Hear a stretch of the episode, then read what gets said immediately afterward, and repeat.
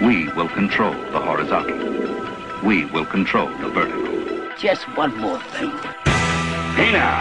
Oh boy. Holy mechanical armies! Mom always liked you best. Oh, she did. You want it to be one word.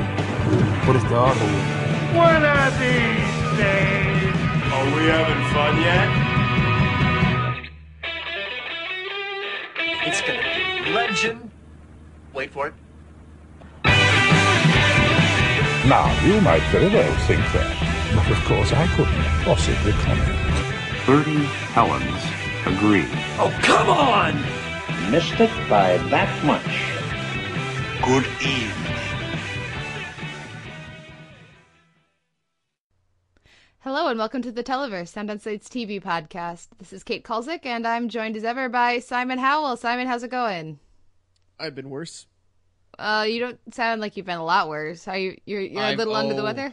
I've I've been a lot worse. Also, I'm going to New York next month, so I'm excited. Woo! That should be fun. So you're going to Tribeca, Yeah. and then later in the summer, I'm hitting uh, Comic Con theoretically. yes. Uh, so that lots of fun stuff going for uh for I guess conventions and festivals and all that good stuff. And then of course uh, South by Southwest is going right now.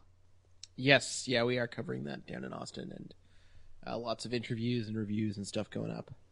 Yeah, I keep seeing the tweets about it and getting jealous. Like, we know I'm a scaredy cat, but I want to see Cabin in the Woods so much. so, Oh right, you Whedonhead or Ye- what? Whedonites? Is that what you're called? yeah, I think, yeah, You'd, Uh, you'd something think- like that. You'd think you jerks would have come up with something, you know, clever. Whedonistas, something like that. I don't Yeah. know. Anyways, uh, we have an, a nice week of TV to talk about this week. Um, so a, a few things are a little different. We have Justified back in the spotlight, which kind of feels right. doesn't it? It's like having your badge on. It's it's the right place for it to be. It's the right place for it to be. Um, and then, of course, we got to talk with Robert K. Elder uh, about Jim Henson, Henson's The Storyteller. So that's coming later in the DVD shelf. And that was really cool. It was so much fun. So that's that's coming up at the end of the show. Um, let's see. We have uh, we got a new, new rating on iTunes. So thank you very much, whoever left that. Uh, be like them and leave us uh, ratings and reviews and.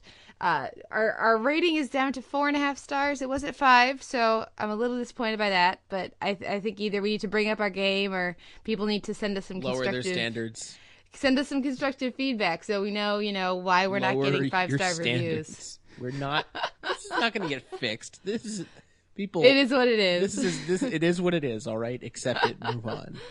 Oh, and good give us job. five stars. But no, no, we do seriously, we do very much appreciate people taking the time. So thank you, whoever you are, uh, for for going and, and leaving us a rating.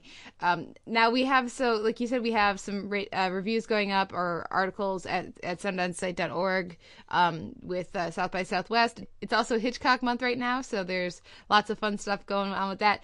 I need to to, to send out a mea culpa though, cause mea culpa because I said last episode that I was going to put up my cops and doctors and lawyers um, article, like procedurals article, and then it didn't happen.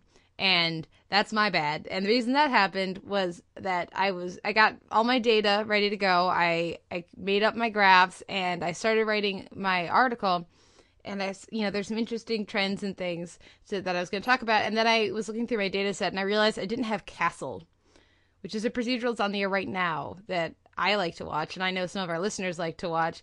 And so that it occurred to me if I didn't even have a show that's on the air right now, perhaps I needed to reinvestigate my data set. So I, I spent the second half of the week combing through some more sites, and I found a solid like 30 more shows that I had been missing that should have been in my data pool. So now I have that and this week I should have my article out. I have I have all my graphs done. I have charts. I have it all ready to go. So theoretically, unless I discover that I'm missing something, which I have 260 shows, so I don't know how I'm missing something, but if I am, I might have to redo this, but I think it should be good to go this week. Mm-hmm. A likely story. we'll see. I'll believe it when I see it. Yeah, we'll see what we'll see what happens, but uh, I'm going to do my best to get that out. And thank you guys for for some of your tweets about that. I got some fun tweets about like Due South and some other shows. Um, that was fun talking with you guys. Also, lots of talk talk about Lost on Twitter because we just started rewatching that, or I started rewatching some of that. You're watching it for the first time, but we're going to talk about that at some point in the DVD shelf. So, uh, not not for the moment, but thank you guys so much for your your comments to me because I was trying to think of which episodes I should rewatch because there's so many. Um, so yeah, so thank you guys so much for your feedback, and uh, yeah, we, I think we have a good episode coming this week. Um, should we get into this thing? Yeah, let's do this. Let's do this. Okay, so I'm going to start with uh, a roundup of the shows that only I watched. Um, first of all, we had Cougar Town, which was Full Moon Fever, and the reason I'm mentioning it is that I, I continue to enjoy Cougar Town, but I really like they're bringing Sarah Chalke in as a love interest for one of the characters, and I think she really fits well with the humor and of the show, and I look forward to watching her get added in and seeing how hopefully that that will last for a while. So seeing how she she melds with the group should be fun.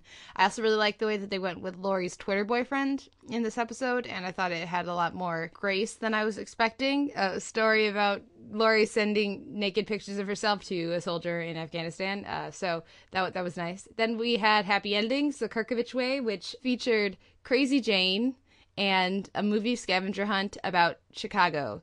Uh, so clearly, this was an episode right up my alley. I really enjoyed it, and I liked the flashbacks to to to Russia, I guess, which was fun. Um, I also like how they went went around the Dave and Alex thing. So hopefully, that's all good, and we're gonna move on from there. Then on Wednesday, Psych here's Lassie, which was, if you couldn't tell, the uh, the the Shining episode. So that was a lot of fun. Um, it the thing about Psych is I mean, yes, they have this overarching thing this season about Sean deciding if he's going to propose to Juliet, but th- they really are a procedural show, and I enjoy. I, you know what you're going to get with Psych, and for me, that's fun, and I really in- enjoy their episodes. And just watching Tim Omundson just go to town being crazy Lassiter was was so much fun, and I really enjoy the creativity of all the crew, like the set design and and all of that. So another fun episode from Psych, and I'm enjoying having that on my Wednesdays.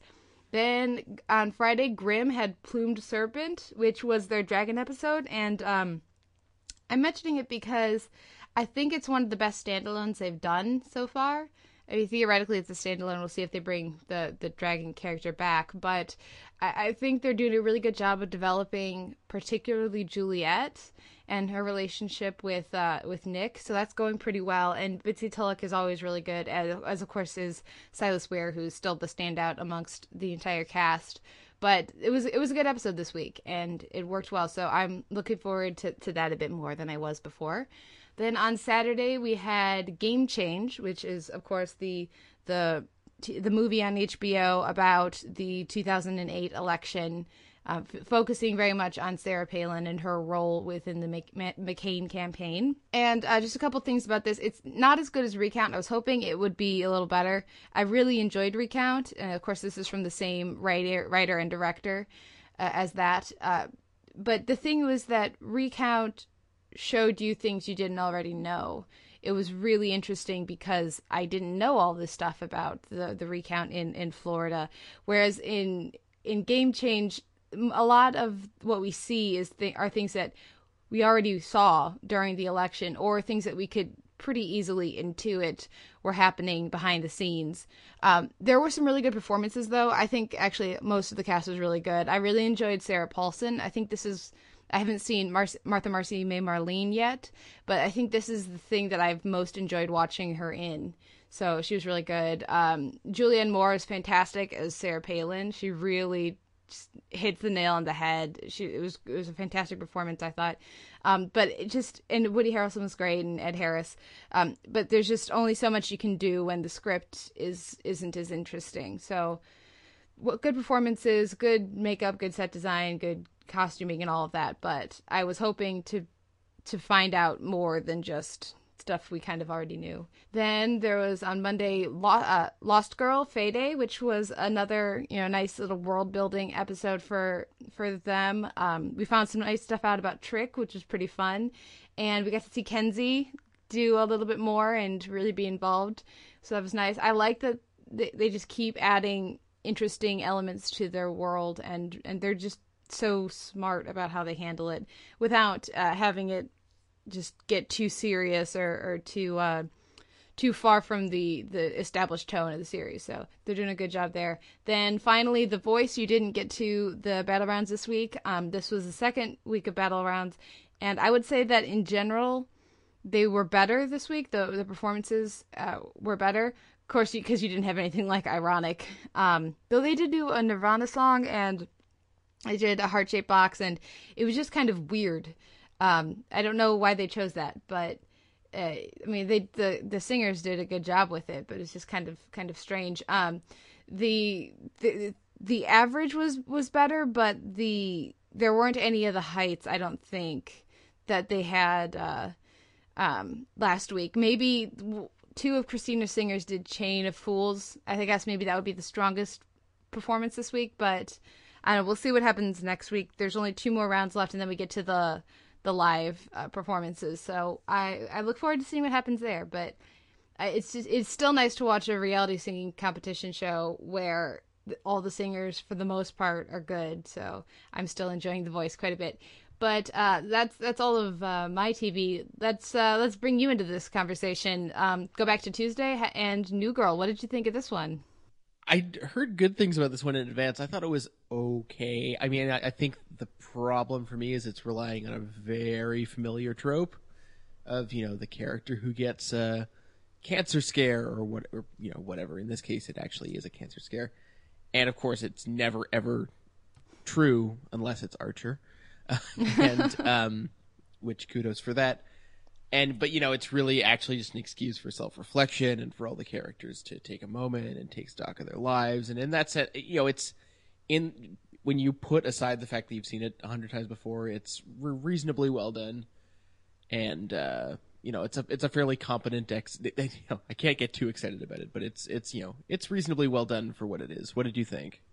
Um i thought that yeah like like you it's the the very common the sitcom takes a week away and gets serious um, while still having some humor in there. It was a very special episode. It was a very special episode. And the thing for me is, even while I was watching it, I was feeling a little uneasy about it because uh, it's a good episode and I, I did enjoy the episode. But if we don't have the characters grow and change because of this experience, then this feels really manipulative and exploitative and it feels like a cheat um, so for me, the biggest thing is that I want to see new uh, continuing a growth from Nick because of his revelations this week. And I like the depth we got for Cece but I want to see that continue to be at least relevant to what's going on.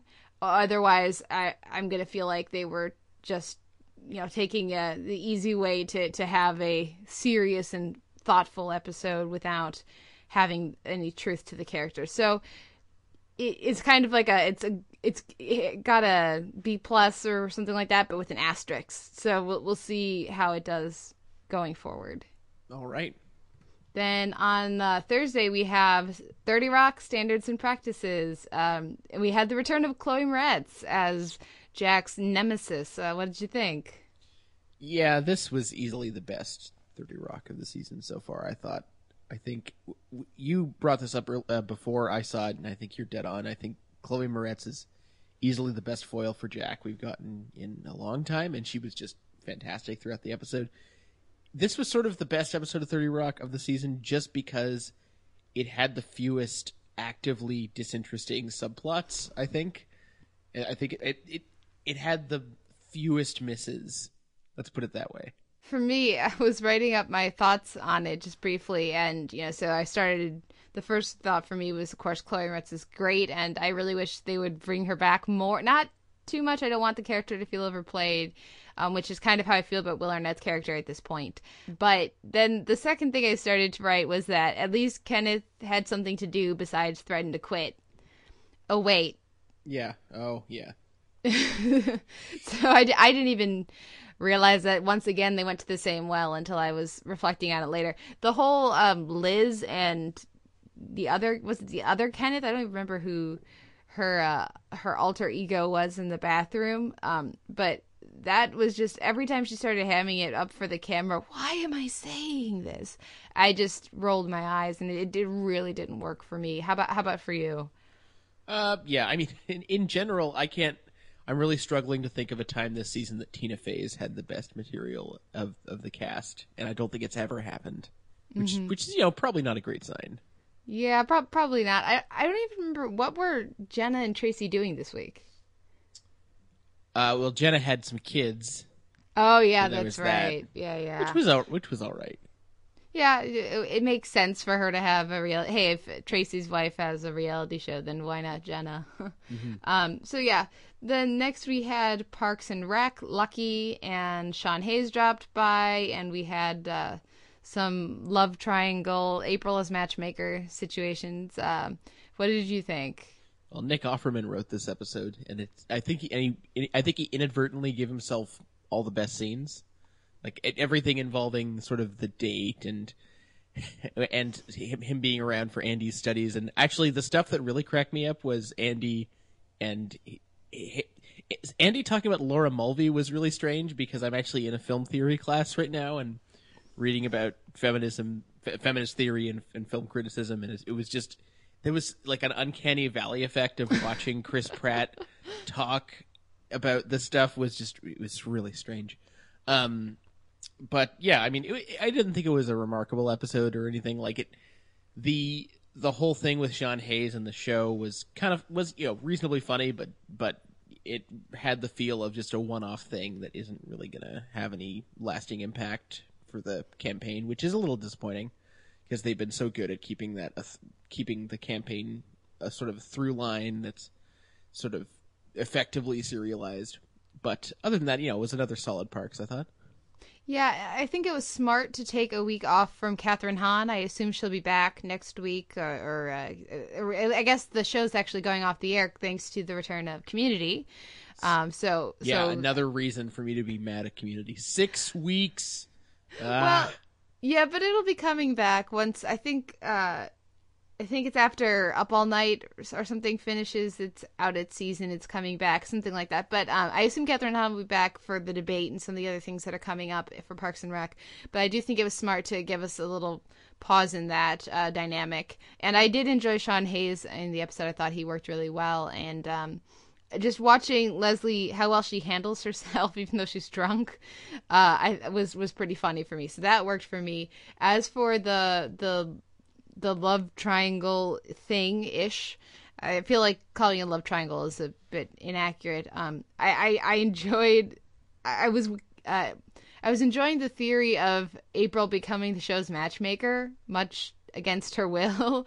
Um but uh but I, then I was also glad to see that they went another way with it.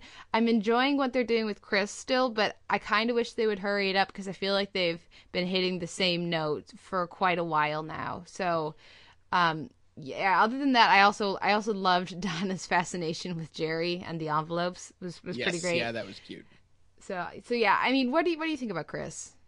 Uh, well, you know, they had him be happy-go-lucky for two and a half seasons, so I don't mind them sort of plucking the misery notes a little bit longer. And you know, because I, think it'll make it more satisfying when he, he eventually does get out of it, and we can feel like that's encouraging rather than annoying. Yeah, and then as for um, Tom and uh, uh, Tom and Anne, the the writers have made it known that they know that everybody else hates it, and that they've decided they're just gonna they, they kind of love that everybody hates it, so they're just gonna kind of screw with the audience a bit. I think I said something to that effect the the first or second week they got paired up. Like th- they clearly are enjoying the, the sort of messing with people's heads about that. yeah, So I, I can't really remember seeing that dynamic on a sitcom before. I'm sure it's happened, but it, it's not springing to mind. So I, I think it's an interesting sort of um, dynamic for them to mine as long as possible. Yeah. Um, next we have Archer, and for me, for most of the season, Archer has been better or more consistently funny than Parks and Rec. But this week, I, I give the edge to, to Parks and Rec. What do you th- What did you think about Skin Game? Oh, I really enjoyed this episode. Uh, anything that opens with Archer going into Krieger's like bizarre, pat like sallow esque apartment is you know is good by me. I, I mean, it was a really really weird episode, uh, but I don't think it was bad in any sense. I mean, I, I can't really think of it being a dip in quality in terms of what we've seen recently. Uh, the whole bringing Katya back only to have her run run off with Barry was I thought great. Especially the whole graduate thing at the end was was I thought Yeah. was was awesome. And I also like I know that that apparently not everyone likes Barry. I love Barry. I like having him around. I thought the fight scene was also pretty epic. Yeah, I think it was good. I mean, for the thing for me is that it it wasn't as funny i much in the way that for for me Parks and Rec often I don't laugh out loud, but I really enjoy the time that I spend with those characters. And I kind of feel like that's where I was with Archer this week. Normally with Archer I'm laughing out loud and having a great time. Um and and I do think it's better than um some of the it's not the my least favorite episode of the season by quite a bit, but Cyborg Catcher just didn't really land for me as well as some of the other things have this season. Um, and so while I had fun, I wasn't laughing out loud, and normally that's what I'm. That's my experience with Archer. Also, uh, some, I, I, someone else had to point out I didn't notice that when Barry attacks the I forget the name of the guy who always gets injured in the in Yeah. the office. He writes Barry was here and also Barry on the wall in blood, which, which was a nice touch. Nice. Uh, but yeah, and next week is the first part of our two of, of the two part finale in space with Bryan Cranston. So yeah, yeah, I'm. I'm very excited. excited for that, but it's also the finale, and I don't want it to be the finale yet. So Yeah, I know it's it seems it's early, but of course we we got spoiled by that three part premiere that sort of aired early. So, but it Yeah, also seems like. Archer's going to be on pretty much indefinitely. So Yeah, it just got picked up for one more season, two more seasons, something like one that, One more right? season with the with some sort of production agreement so that uh, Reed's company can probably make more shows and Mm-hmm. the the general feeling that yeah we're not going anywhere for a while. Nice. Then on th- Thursday, we also had the second episode of Awake, the Little Guy, and we were both po- positive on the pilot. Um, I know reaction to this episode is a little more mixed. What did you think? Yeah, um, I think the show's got a few problems for me right now. I mean, I don't think there's anything wrong with them switching to a procedural format necessarily, which is what basically happens this week. But the procedural aspect needs to be really, really interesting, or at least as interesting as the central premise of the show. I'm not really convinced that that's the case just yet. I think there's, I, I think, I mean, Kyle Killen's talked about how he's had to sort of familiarize himself with the cop show landscape because it's not really his thing. So, well, in that sense, I think we'll, we'll see them get adjusted over time.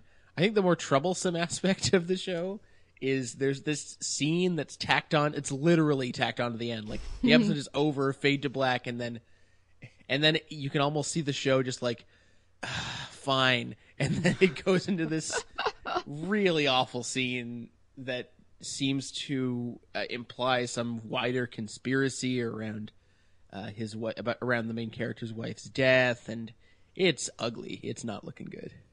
Well, the biggest problem I had with that scene, and that scene is the biggest problem I have with the entire episode, and actually and series so far, is that either we have an unreliable narrator and we cannot trust the camera, or that world exists because he's not there. So if we're not supposed to be sure which reality is in his mind theoretically or if they're both somehow in his mind or if they're both somehow real, if we're not supposed to be sure about that, then we shouldn't be getting scenes that he's not in that he can't know about. Mm-hmm. Yeah, because this the scene with the, I mean, he's not around for the scene with the friend and the girlfriend, but mm-hmm. it is something he theoretically might conjure up. Yeah, like cuz that could be following, you know, the sun or or, you know, that that's less of an issue for me, but th- this he can't know or spying on him, you know, see, as much as I like Laura Innes, I mean, there just it doesn't work for me. It really it just fights against the central conceit, which is the part of the show that I like. So, Yeah, and it's also badly written. Like, it's Yeah, that is really help. clumsy. it is not good writing. yeah. So, Oh. yeah, not so I- good. Not so good. Awake. No, I, I do like the procedural elements though. I'm fine with I mean the the procedure the procedural side of things this week, but it does make me more nervous moving forward. So we'll see what you know how the next few weeks shape shape up. Um, Yeah, Then we have uh, then we have Sunday Bob's Burgers, the premiere of season two. I hadn't seen season one. I haven't seen season one actually, um, but I, I checked out the premiere. Have you? Are you familiar with season one? I still think I saw about half of it. I wasn't watching it religiously, but I I happened to be you know around the house often on Sunday and would catch it. And I I remember also seeing the premiere, and I remember the show improving over the course of the of the episodes that I saw. And I think for me, this kept it up. I really enjoyed the premiere. Uh, I mean, when you've got, I, I think it's been pointed out many times, but I, I think secret the secret weapon in the show's arsenal of success really not that secret at this point is is Kristen Schaal who plays the youngest daughter. And she's just she's just so exuberant and so enthusiastic that she kind of just lifts up the show's energy at basically all times. I'm not really I I hope they're paying her enough because that can't be easy work. I mean of course you've also got H. Jon Benjamin who has the rare distinction of starring in two good comedies at the same time. I'm I don't think that that's terribly common um, but I don't know. It the show has a really nice blend of silliness and crudeness and sweetness, and you know, sort of high concept stuff with lowbrow humor, but also strange references. I mean, stuff that shouldn't work, like the whole the whole recurring gag about the location of the treasure. But it, it kind of does work just because they're so committed, and they'll do things like have Cyndi Lauper come in and sing a song about it because why the hell not? um, I don't know. I, I really dig the show's uh, energy and enthusiasm. I thought it was really cute, and the fact that I'm using the term "cute" to describe a show where they uh, spend a significant amount of time with a drawing of a butt with turds coming out, uh, I think is is telling. They're doing funny, but I'm chuckling. Yeah, right. It the, the handling and the execution of it and the performances too are just so well done. It really, it really works, and uh, it, there's a whimsy to it that I very much enjoy. I also think Kristen Schaal is great as the youngest sister. For me, the, the having H. Jon Benjamin as the lead is somewhat distracting, if only because I'm so I, I, love Archer so much, and I'm so used to his voice coming out of a very different image. Um, mm-hmm. And maybe it's just because I, I watched all of Archer in the within the past several months, you know, half mm-hmm. a year. So maybe it's just because I'm so uh, in Archer land right now. Um, and I, am curious to see as it moves forward after Archer has its finale if that will go away or if it'll still sort of I will still have some sort of cognitive dis- disconnect there. Mm-hmm. Um, but I, I, really liked it. I thought it was a lot of fun, and mm-hmm. uh, I look forward to watching more. Yeah, I also really like the relationship between Bob and his wife. They're, yeah, they, they're just you know it's a little out there, but you know, there's just a basic sweetness to it, which, uh, as as means of segue, there wasn't a whole lot on display of on Eastbound and Down this week. No, not so much. which boy did this get messed up this week. Um, I, I think, uh, yeah, if we're talking about this now, um, I, I think it's pretty clear to me that the that the weak point of this season for me is the Stevie stuff. Yeah. Which is generally just kind of unpleasant. But actually, I, I everything to do with Danny McBride and Jason Sudeikis as who just nails the whole straight man thing this week. Mm-hmm. This is how it's done. Um, and the funeral and just everything that stuff all worked for me. I thought it was a pretty fine example of sort of the sort of you know uh, comedy of embarrassment that the that that Ricky Gervais used to do so well. Um, you know, it's I, I heard someone say the other day that it's it's now sort of become uh, the American equivalent of Alan Partridge, which is I can I can kind of see that too. Uh, there's there's at least there's sort of that level of arrogance at play, but uh, I don't know. I, I, I dug it except for like the third of the episode that went to Steve Janowski. I did not expect them to spend an entire episode dealing with Shane's death, so that was a huge. I kept you know, I was very surprised by that, and I thought it was actually a lot of fun for the most part. I, I gotta say, I think the the single best joke or most reliable s- source of humor on this show right now, besides maybe the baby, is is the doors on Shane's truck. Yes, just every time, it's just it. There's just a slight couple seconds of, of time with that, and mm. every single time it happens, it's hilarious, and I laugh out loud. Unfortunately, so, they're probably gone now. That's the unfortunate thing, and I do enjoy that they keep mentioning the cannonball stuck in the back, which is pretty fun. As much as I didn't like that episode, um, so yeah, I, I agree. The Stevie stuff is the part that didn't work for me um, this week, and uh, and so I, I I I like him better as being sort of the the naive, not cheating on his wife and all sorts of the weird stuff they keep give, giving him to do. I think he works better when he's a foil for Dan uh, for Danny Yeah. McBride's character, and so when you that's taken away, I think I think the uh, Kenny Powers character still works, but I think Stevie doesn't work as well. I, well, So- I, I appreciate the commitment to making us to j- just to making it clear that these are, you know, you might think that these are not good people. Like you might think they're funny sometimes, but they're, you know, they're basically un- horrible, unprincipled human beings. Uh, also, I'm I'm also still really enjoying um, his Russian rival. Oh yes, That's- yes, I think he's, he's been great. It's it's also just been great to have an unfamiliar face on the show because Mm-hmm. everyone, seemingly everyone in the show is famous except for that guy. So Mm-hmm. that's that's a, that's a nice touch to have. There's only like three, two or three episodes left, so I'm kind of curious how they're gonna. They're gonna it wrap it up. We'll see. Um, I do not predict a happy ending, but maybe, maybe, maybe they'll decide to go there with it. Uh, if if if Jody Hill's history tells me anything, it's that they're either gonna go with a redemptive ending that you can't really believe, like Mm-hmm. that you're not really allowed to believe, or they're gonna go super dark. And I'm not really sure which yet, so we'll see. We'll see. Then after that on Sunday we have the Amazing Race. Taste your salami. Um, Dan is still destroying us in the pool. Um, but I, I enjoyed that this week it was a uh, what a five way tie for second. We we all got two points except for Dan who got more.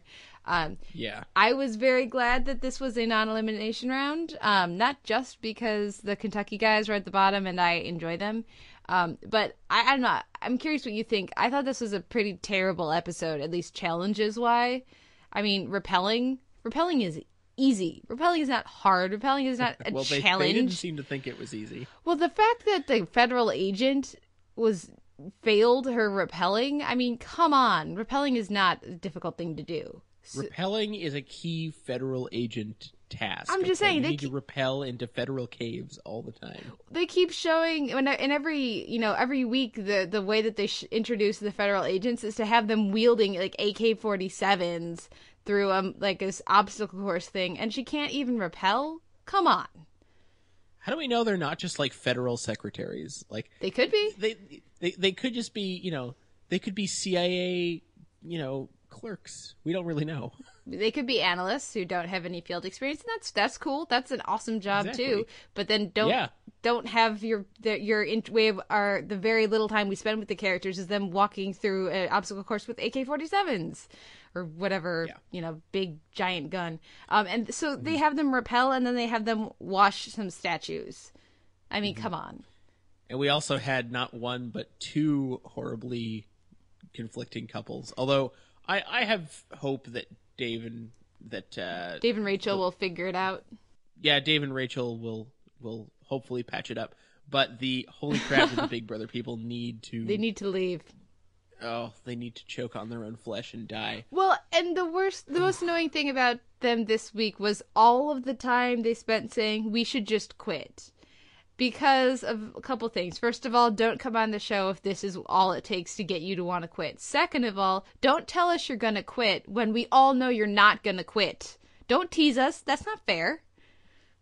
Well, it's and it, I don't think it's so much about teasing. It's just you know these are people with reality show experience, and I, the, the the annoying sense for me with them is that they're finding ways to manufacture drama because they figure that's going to get them on camera. Like, mm-hmm. I, I don't know if they're actually calculating that much, but that's how it feels to me.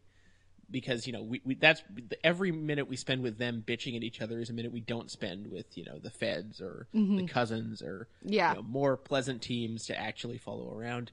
The, Yeah. the other thing for me this week is, you know, I'm not naive. I understand that product placement and sponsorship is important, but mm-hmm. holy crap, did they go overboard with the Ford stuff this week? Like, not only showing us like eight times the, The park like assist. fancy software parking system and not only showing off the cars they're driving, but then having them drive to an automobile museum to find an old Ford model. To like, it was it was too much. Uh, it didn't bother me at all, actually. Um, that's interesting. Seri- not e- not even the many shots of the, of the- No. really. No, because they were. I don't have that big of a problem with this kind of clear advertising. First of all, the park assist thing is really cool. So I didn't think like some like when you're watching Top Chef and they say, so then we jumped into our Chevy Volt or whatever the thing to go to the thing. You know that that's something that they told them to say because they want you know because nobody actually speaks that way. But in this, I mean, I believed when they every single couple was like, oh, "Okay, that's really cool," because it is really cool, and it so it seems- seems genuine. The advertising within, you know, from the teams. I and I don't think so. you think they told them to say it was cool? No, no, no. I, I didn't think it was genuine. No, I told. I, no, I agree that they told them to say that. But the whole thing was the way that the episode was framed by the way Phil was saying it. They almost turned it into a challenge, like, oh, but when you get here, you have to use your your you know whatever automated parking, as if it's making it more difficult when it's actually making Oh. your life much easier. That whole thing was, yeah, not good. Not good, people. not good integration. I kept expecting them to be winning some cars at the end. That to be the because every now and again that happens. They get sponsorship from somebody for uh, one leg of the race, and then the prize at the end for the first place team is a pair of cars or something like that. Um, so I was a little surprised that that didn't happen, but um, I gotta say I'm a little. I kind of. I can't actually do this until my team gets eliminated, uh, because I that's just the kind of person I am. But I'm kind of wishing that I had picked Art and JJ as my team to win it all, just because I, I picked the the Mississippi girls just based on the first week because I liked them, um, and I I I'm not, I can't will myself to change it until they get eliminated. I can't jump ship. Um, but Art and JJ, as much as you know, they're kind of cocky and not A necessarily little my creepy. yeah, not necessarily my favorite team to to want to you know hang out with. They seem like they really know what they're doing. Yeah, I mean, we'll see. I mean, Rachel and Dave won two weeks in a row, also. Yeah, but they uh, the also beginning. broke down with very little stress and started yelling at each other. Right. Well, we'll. It's still early going. I mean, we'll we'll we'll see what happens. Yeah, we'll see. Next week, Bavaria and beards and some and castles and fairy tales, right? I pr- I predict lots more bad jokes next week. Fingers crossed. I, I like the bad jokes. They're fun. then after Amazing Race is The Good Wife, Long Way Home, and I have a feeling we're going to disagree on this one. Uh, what did you think? Probably. I seem to be in the minority and not really being all that happy with where Good Wife is right now. Okay. I mean, on the plus side, we're not dealing with I think the low point of the season, which is you know Alan Cumming and Amy Sedaris getting it on. Ugh. oh, tapeworms. But um but uh, it seemed like every single plot line this episode ha- was soapier than usual, which is not necessarily a problem, I guess, but it's it, it felt kind of like I was watching a less interesting show than the one I'd been following for a few seasons. Like every single plot line had to do with people people shouldn't be having sex with and, you know, kind of, you know, ethical questions around that and the whole thing with bringing back Dylan Baker as seemingly as often as they can is getting a little bit tiresome. He's great. I mean, he's creepy and all that, but it's I kind of feel like they need to space that out a little more if they're going to keep bringing him back. It seemed a little too soon. And I mean, there's there were clever things about it. I mean, the whole Caitlyn reveal was was nice, but I also really didn't care about the stuff with the house. I'm sorry, it was white wine, I don't know what that means. white wine, wine. Never, never mind. Uh, Anyway, yeah, I definitely liked the episode more than you did. Um, I agree that elements of it were were definitely heightened than as opposed to what the tone of the show usually is. Uh, for me, it wasn't that big of a problem. I enjoyed Dylan Baker and Marina Baccarin. I thought it was a smart way of bringing him back because it, it made way more sense than um, than having him involved in another criminal proceeding for some reason. And uh, he does seem like the kind of guy who would attract the crazies. So, you know, maybe we'll see Marina back, Baccarin back again. And I always enjoy her anyways. Um, I, I did like learning what uh, contraceptive fraud means. okay, yeah. That was cute. Yeah. Well, cute, disgusting, but But yeah. I liked what we got with Carrie, and I look forward to seeing what happens with that in in the in the future. Um, and I liked that I can't even remember the character's name. The other ADA called him out for uh, for his uh, lack of ethics, shall we say? Um, And I, you know, I think that was was interesting as well. And I like that they haven't forgotten her because she was such a stronger presence on the show earlier on. So I'm glad to see her back. Um, as for the house stuff, you know, that worked for me. At first, I was a little unsure about it, but that worked for me because of the the last scene. Um, it, which may be exactly why you didn't like it, but for me, Yeah. it makes sense because at a certain point, so she, you know, she had a relationship with Will and she stopped it, um, and she's spending more time with her family, and she's, it, she's had some time, so she's starting to heal, and I think it's important every now and again, you know, it makes sense. It's natural for her to kind of see where she's at and see if she fits back into what her life used to be, you know, and and also I think it makes sense to see that the kids would kind of like to be able to go back home to pretend like this whole thing has been just a sort of detour or a bump, but they're have them back in you know their childhood home. I think that makes sense for them, and I was having trouble with it um, earlier in the episode just because I felt like it was too uh, pat and so while obvi- I actually was talking to the TV when the the when the height chart was still there, I was like, "Come on, anybody would paint over that." So that was ridiculous. It was still there, but her reaction to seeing that, I think, made sense and just hurt You know, it's that whole you can't you don't realize you can't go home until you go home and you don't fit in, sort of an idea. And I think for her and where she's at right now, it's only natural natural for her to be wondering exactly where she stands in her marriage and in her with her family. So Yeah, I mean, I, I- that scene, like, I think it makes emotional sense. I just thought the execution was a little cornball, yeah, I agree. and like, and un- unusually so for the show, which was a little worrisome. Mm-hmm. It, it it reeked almost of schmuck bait, as the as the show's producers might say. but the other scenes with her with with you know trying to figure out what's going on with the property were not very, which just kind of seemed like filler. Mm. Uh, also, the preview for next week has me worried because I love Elizabeth Reaser. I'm glad if they Mm-hmm. want to bring her back, but the reason they're bringing her back, yeah. uh, I Not don't sure know about how I that. feel about that. I do want to mention before we move on that I really liked what they did with Caitlyn at the end, um, where, Yeah. where her character's at. I thought that was great because I think it, I think Caitlyn has been a really interesting character on this show because she is both fulfilled and subverted my expectations for her when we, the instant we met her. So she she just seemed so doughy and um like she was exactly the kind of person who would just you know decide she wants to get married and have a kid and not it's just she, she seemed like such a sweet and passive character. So this sort of a ending for her character theoretically feels very organic to who we first met. But i also really like seeing how smart and driven and competent she really is too. So i i, I enjoy that duality and contrast within the mm-hmm. character.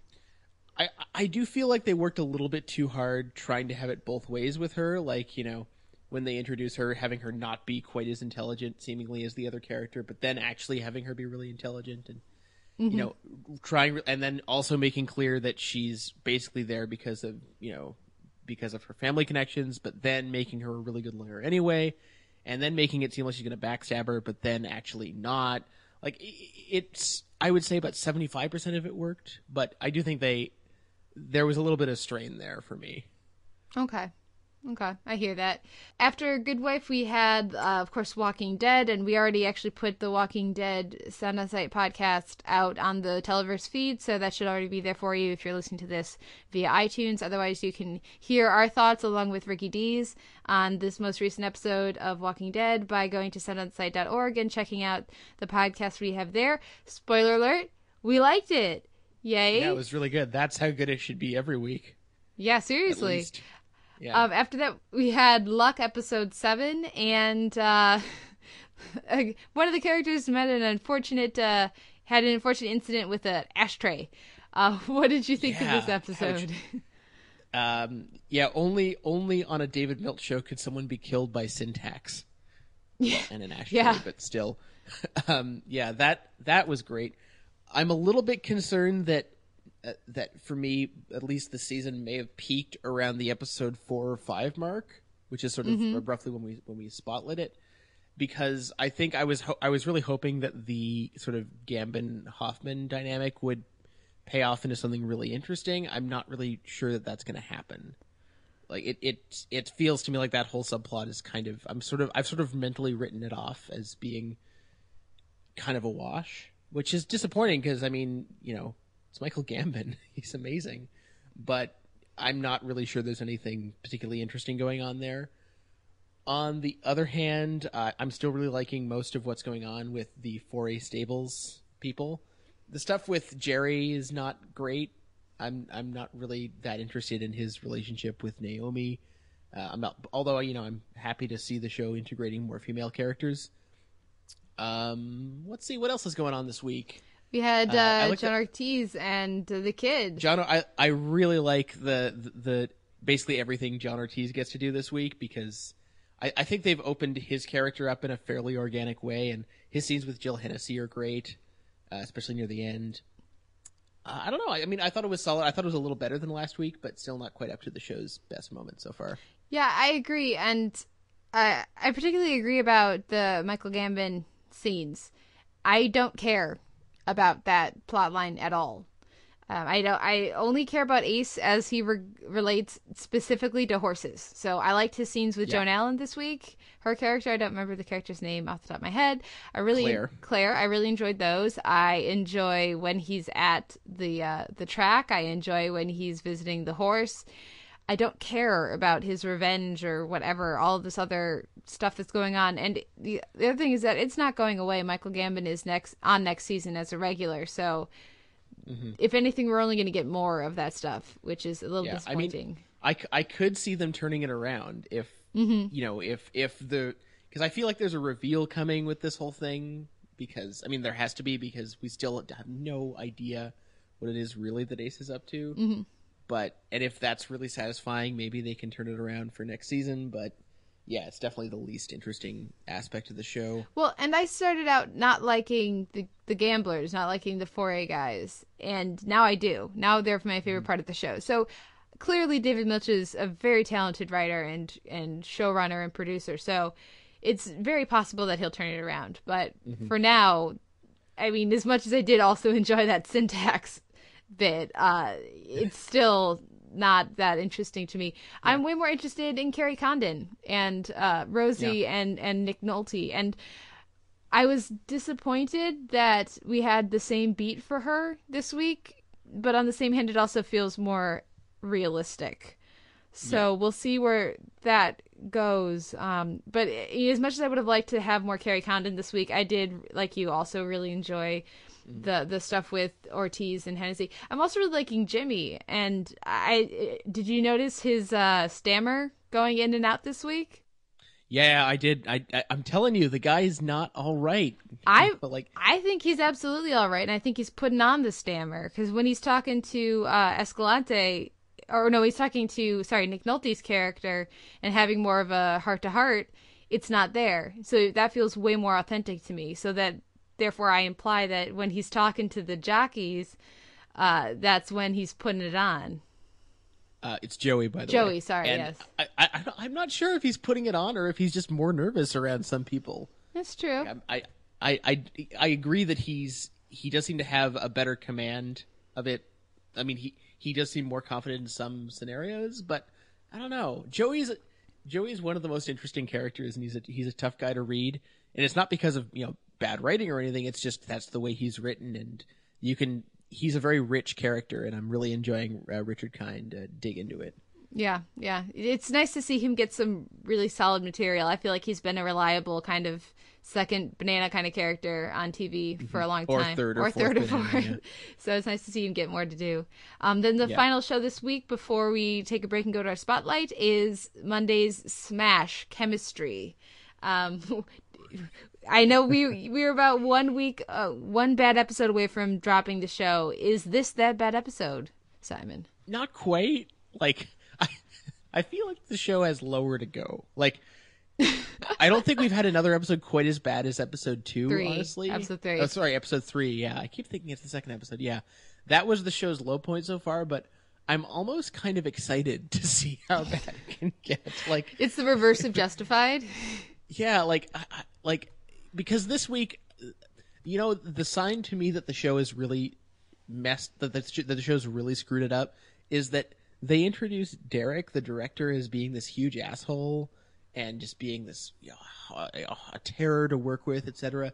And he's you know stepping the leading lady and all this stuff. But he's by far the most likable character for me at this point. He's the only one who seems to resemble a professional. I mean, except for you know the the other uh, Tom, I guess, who you know is relatively good at that. But but even he snaps at Derek for no good reason really Well, earlier in the episode. well, he's defending his colleague, which which makes sense. I mean, I'm sorry, but she does not deserve defending. well, for stu- for her personal life, sure, but for her professional life, I mean, Well, I mean, she's he's just trying to light a fire under her ass. I mean, they, he's, got- being an he's got asshole because that's the only way he knows how to motivate people, and that's you know there are many many people like that, but that doesn't Yeah. mean that verbal abuse is okay. Well, but it's verbal verbal abuse in in in support of you know, the job that I, that I'm working on. Oh, that makes so it I can okay, get behind sorry. it. It doesn't make it okay, but I can get behind it. Okay. Whereas I think we can both agree that the Debra Messing character, it's not really her fault. Mm-hmm. But the, the way that character's, she's like one of the worst characters on TV right now. She's not She good. horrible. Yeah, the I mean, and I really like Debra Messing. I think she's an incredible, like incredibly likable presence, and I think that she's doing her best with the material that she's given. But I mean, come on. I, at at what point do you start filing stalker, uh, you know, papers uh, on that the guy, the DiMaggio character, and and I mean, just this whole the whole situation. It's just it's not it's not good. Um, Well, and and the whole the whole that whole plotline feels like it was written by 15 year olds. Yeah. this is not how an this is not how an adult woman handles this situation. well, this you can't. It's just not. you have to have better judgment than that to be a successful playwright or, or lyricist or whatever. I mean, aren't they supposed to be this, you know, writing duo that's put on a string of successful shows or something like that? I mean, how does she get? If this is all it takes for her to be unable to work, just uh, you know, some conflicts at home and a potential infatuation. How does she? How does she write so many shows? Yeah, yeah, no, it's absolutely it's not credible at all No. that she would that she would be this successful. And then you know that's so that's the aspect of the show that is that is absolutely awful this week. I think the only reason it's not in our spotlight of shame this week is is because the other stuff that's bad is just kind of filler, I'm curious. Like- what did you think of the Anjelica Huston stuff? filler.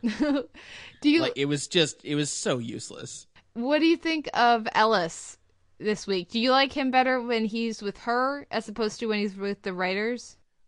I, I don't really find it particularly credible that he's reporting to her. I like that whole relationship seems to have sprung up out of nowhere. Mm-hmm. But you know, it's I guess it's less annoying than him, you know, sabotaging the show and them keeping him around for some reason. Yeah. I mean, it's I, I'd rather just not have him there. But if they've got to have him there, I guess this is a slightly less annoying capacity. Like that's the best the show can do this this week. Basically, is not be awful. like the stuff with you know Katharine McPhee. Although, you know, I think we can both agree they spend way too much time just having her or someone else to sing stuff that's not from the show mm-hmm. And that doesn't advance the plot. Yeah. And so that, but you know, but it was just filler. It wasn't. It was neither good nor bad. It was just kind of there. Well, for me, the I enjoyed the bar mitzvah scene. If only, I mean, granted, when I play gigs, I am far more prepared than that. Uh, but there's a sort of uh, truth. Well, you know, it's not hard to be more prepared than oh, I'll just go to a bar mitzvah. I don't know any songs that they sing at bar mitzvahs, but I'm sure it'll be fine. I mean, come on.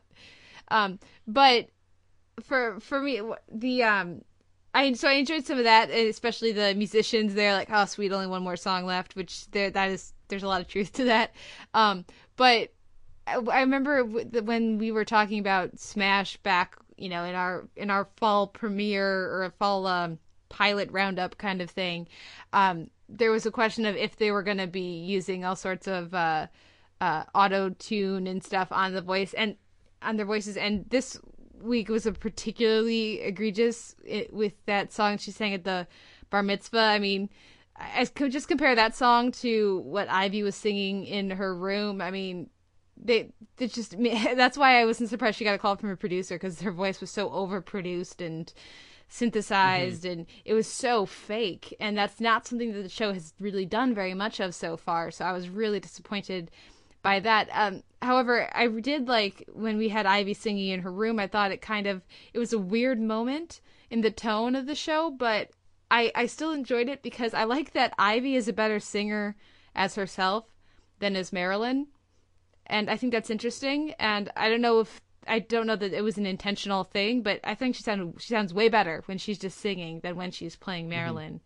So I, I I look forward. To, I hope they explore that. Well, she puts on a voice when she's Marilyn, which is you know appropriate, I guess. Yeah. And I also, as I said before, I don't really picture Marilyn as like, you know, a, a belter, so it Mm-hmm. kind of makes sense. Yeah.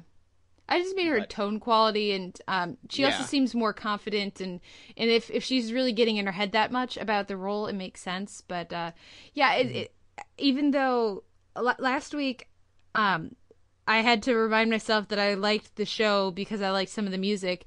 This week, I didn't really like the music, but I liked the show more than last week. So yeah, it's certainly Not not, the one of the best things on TV, but it's not dropped off enough that I'm willing to give it up quite yet. Yeah, but it could. I It feel could. like it's coming. It- I feel like it's coming. they, they keep want. It seems like they want to keep trying. So we'll see what happens. They want to keep trying to make it worse. Yeah. Yeah. Uh, la- last thing I want to mention about the show is that I, I think the, the my main source of disappointment with the show right now is when it was when it was pitched, and this is kind of the way it seemed like the pilot was going. Like, I, I would love to watch a show about people wrangling with the details of someone's real life in developing a musical, and like, Oh yeah, that could be really interesting. Yeah, writing a musical musical about Marilyn Monroe is difficult because of how it ends. How do you end that show? it's, it's difficult for a few reasons. I mean, all the you know the the, the mm-hmm. various men and Yeah. just how do you yeah th- there's all kinds of things that you have to wrangle with you know complicated stuff versus sim- versus you know having to pare it down somewhat for a musical format but there's none of that discussion here it's No. just oh sh- marilyn's fabulous fabulous life fabulous songs fabulous fabulous fabulous mm-hmm. which is not interesting No, I I agree. So I don't know. We'll see. Hopefully they'll start addressing some of these issues. It's not. I mean, many a lot of shows take a while. It's only what week five or something like that. That's true Week five, week six, is something like that. A lot of shows take a while to find their footing. So I I'm doubting they're going to get a second season just based on the rate the fact that the ratings keep slipping. Um, but hopefully they can you know really f- feel more sure-footed before the end of the season. yeah Yeah. Um, now we're going to take a break. We're going to listen to a little music and come back with our spotlight on Justified.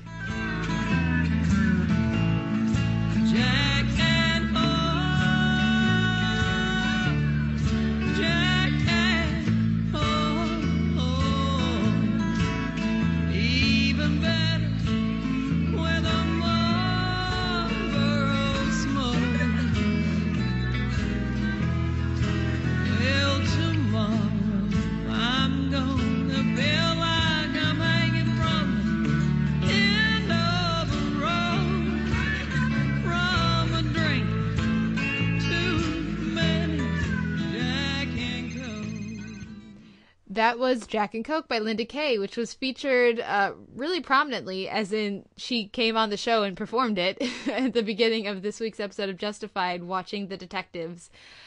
Beyond the fact that this episode featured some of the worst CGI uh, explosions we've ever seen on TV, at least since the The Walking Dead exploded the CDC. Uh, Yeah. What? What? Other than that, what did you think of this week's episode? Well at, at least it was a small bad explosion Yeah. I mean, come, that Um, was that was really bad. Yeah, and it was also fast. Like it was like Mm-hmm. they knew it was bad, so there's like let's have like Cut eight away from it. frames of it, and then just get away from this. well, and they've done really good explosions. They may as well have the had it off screen. Yeah, yeah, absolutely. Like just have a flash. Whoa! but uh, yeah, uh, you mentioned uh, quickly. You mentioned the Linda Kay song. I thought that was a great opening. I, I loved having Raylan in the bar, just having a moment. Mm-hmm. Um, and I just like having Raylan in the bar setting at all. I think that's great. I, I I was really excited for this episode because you know we the preview for it looked quite tantalizing, and I think it mostly lived up to that promise. It was a little bit. I think I'm going to get my issue out of the way. It was a little bit tidy. I, I was ho- I was sort of hoping for a little bit more of the various frame ups in the episode to sort of s- spill out past this episode. And I mean, the o- the only real concrete thing is that Boyd is still in jail, but you know that's not going to last. Um, at least I don't see how. Yeah. So you know, that was a little dis- and I mean it, it, everything just got resolved a little too quickly, if not necessarily that conveniently. Um, but you know, uh, basically everything else about the episode is good. I mean, it's I think it's the best episode ever for Gutterson, who I mean, actually it clearly is because he gets maybe a dozen of or at least a half dozen of the best one-liners in the episode. He's just Yeah. his he, I mean he proves this week that his his comic timing is uh, is just as good as Olyphant's and that's no small feat. Yeah. Although maybe it's just infectious, I don't know. And it's also a great episode for Winona and as I've mentioned before, I, I mean Graham Yost has talked about how he knows people don't like her, you, you, whether or not he thinks it's fair. like it's he's aware of the antipathy towards her, and he has a lot of fun p- messing with viewers' heads about that. And but this week he basically just decides to redeem her and make her totally like She's totally awesome. unambiguously awesome. Yeah. So I think that was a good move. Yeah. I I had a similar reaction to some of the tidiness in this episode when I watched the when I watched it um until I talked to my brother who, you know, was in town this week and I was talking to him about the episode and he mentioned that he loved that of course Quarles is the kind of guy who would assume that all that all you have to do to take out a U.S. Marshal is throw a waft of dirty his way, and then that's how it that'll take him down. Like that. That's how the mm-hmm. world works in his mind. You can just, you know, like like the the notion that that's all it'll take to take down Raylan Givens is to to kill a guy and you know talk throw a few lies out there and assume that everybody will turn on him. Whereas it that's not necessarily how it works in the real world. And i mean unfortunately some people in law enforcement and my aunt's a cop and i'm a big proponent of law enforcement so i don't want to get too much crap about this but sometimes people in law enforcement get away with stuff that they've done just because you know they're they get the benefit of the doubt. And in this case obviously raylan is innocent and we know that because we see his alibi because he's at the bar watching jack and coke. Um, but of course it doesn't it, it, they don't take the word of some some mob guy over the the evidence that's in front of them. So i actually that kind of works for me upon further reflection Mm-hmm. but uh, yeah, I agree. It was a really good episode for Gutterson. Jacob Pitts is is spot on this week, and I wish they were giving him this much material on a more regular basis because he's great. Um, I also really like Winona, like you said. I love the callback of the uh, what what am I an asshole? Yeah, great. That was awesome.